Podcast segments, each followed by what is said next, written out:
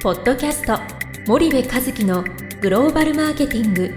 すべてはアジアで売るためには過去1000社以上の海外展開の支援を行ってきた森部和樹がグローバルマーケティングを分かりやすく解説します。こんにちはナビゲーターの東忠夫です。こんにちは森部和樹です。森部和樹の新刊この一冊で全てがわかるグローバルマーケティングの基本が出版されましたぜひお近くの書店 Amazon でお求めください。じゃあ森部さんあの前回に引き続きで、はい。まあ、どう戦うかより、まあ、どこで戦うかっていう話もあったと思うんですけども、ちょっとその辺を含めて、はいはい。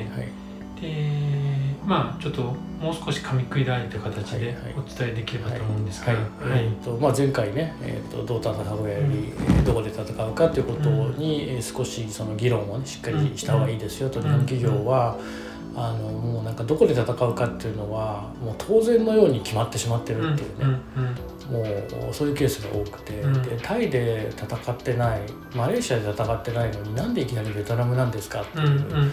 なんでいきなりフィリピンなんですか、なんでいきなりインドネシアなんですかっていう、うんその先進 ASEAN と後進 ASEAN、うん。あの ASEAN6 の中でもこう難易度が全然違うし、はいはい。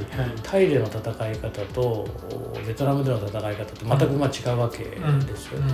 でそうすると必要となるそのスキルセットだったりケーパビリティ、えー経営資源なんていうのも全部変わってくるので、やっぱりどう戦うかっていうことよりもどこで戦うかっていうことを重重要視しましょうと、で特に日本人はそこの頭が抜けてる企業が非常に多いと。うん。うん一時のそのミャンマーブームみたいなところでぐわーっと流れたでしょ、あれ、はい。なんかはい。世論がミャンマーっていうとダーッと流れていくから、あのそういう意味ではやっぱりあのどこで戦うかっていうことをもっとちゃんとしましょうねっていう話を前回したんでね、はいはいはい、でなんだっけ。でまあじゃあどこで戦うかっていうところが重要だっていうのは、多分リスナーさんもうん。前回と今の話で分かったと思うんですけど、はい。じゃあそのどこで戦うかっていうのを、うん。どう議論すればいいのかっていうのが、うん。なんとなく分からないのかなっていうのもあると思うんですが、まあ、できる範囲で言うとうん。どういったことから始めれば、うん。まあしないよりした方がはいはいんだと思うんですよね。はいはい。ただまあそれをするにしてもうん。当然深さとか、どこまでやるかっていうあの、うん。話があると思うんですけど、最初の一歩としてうん。どういうことがいいのかなっていうのは、まあこれ聞いてくださってるリスナーの皆さんの会社はおそらくすでに海外展開はされてるし、うんまあ、我々のあの会社もあの支援って99%再参入支援っていう話なので、新規の支援っていうのはあそれこそアフリカとかね、うん。あのインドとかあのさらに新興国に行かないとなかなかないわけなんだけども、うん。基本的にはまあ再参入の支援をしていると。でそうするとやっぱり難易度っていうのがあのグローバル展開には当然あるので、えっと ASEAN やったことない企業がいきなりアフリカってちょっと無茶だと思うんですようんうんね。うん。でそうするとやっぱりそのやりやすい国出やすい国から出ていくっていうことがあ非常に重要でうん。うんそれはやっぱりその GDP とか1人当たりの GDP がどれぐらい高いかっていう。でうん。これが高いとやりやすいんだよね。うん。なぜならばお金持ってる人を相手にもしくはお金持ってる企業を相手に商売ができるのではい。日本の土壌とそんなに大差がないと。うん。うん。うん。でそのお金を持ってるっていう大前提がある中で、うん。じゃあ文化がどうだとかね、うん。あのマレーシアとかインドネシアみたいにハラルがどうだとか、はえー規制が外資規制がどうだうん。みたいな、その他の条件をこう重ねてえー市場って見ていくので、そもそもお金がなかったらうん。なかなか難しくて、で例えばタンザニアとかね。はい。タンザニアのあの GDP ってインドネシアの20分の1とかなんですよ、はい。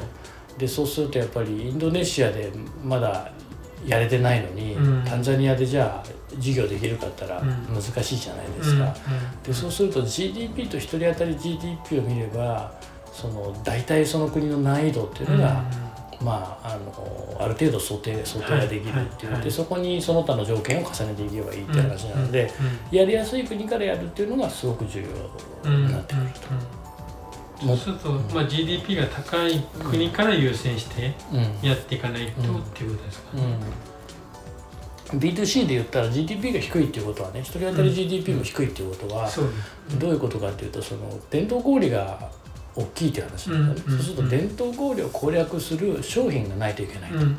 価格設定が必要になりますと、うんでチャンネルも重要ですと。うん。でそこで選ばれるための知名度も重要だ。はい。必要だ。みたいな話になってくるとこれ相当なノウハウが必要になってくるんですよ、うん。しんどいじゃないですか、うんけど例えば GDP が高いとかね、はい。えー一人当たり GDP が高い台湾とかね、香港とかね、うんうんえー韓国とかね、うんうん。まあ、昨今の日韓関係のあれはちょっと除外して考えるとね、うんシンガポールとかね、はい。こういうところは比較的やりやすいわけですうよ。ん。で一方でベトナムとかフィリピンとかインドネシアっていうのは大企業が今踏ん張ってるのに、はい。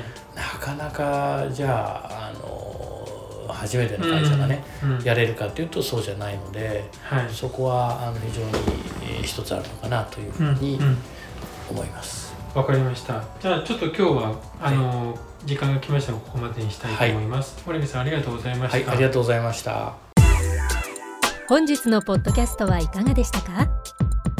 番組では森部和樹へのご質問をお待ちしております皆様からのご質問は番組を通じ匿名でお答えさせていただきます podcast アットマーク spydergrp.com ポッドキャストアットマークスパイダー grp.com までたくさんのご質問をお待ちしております。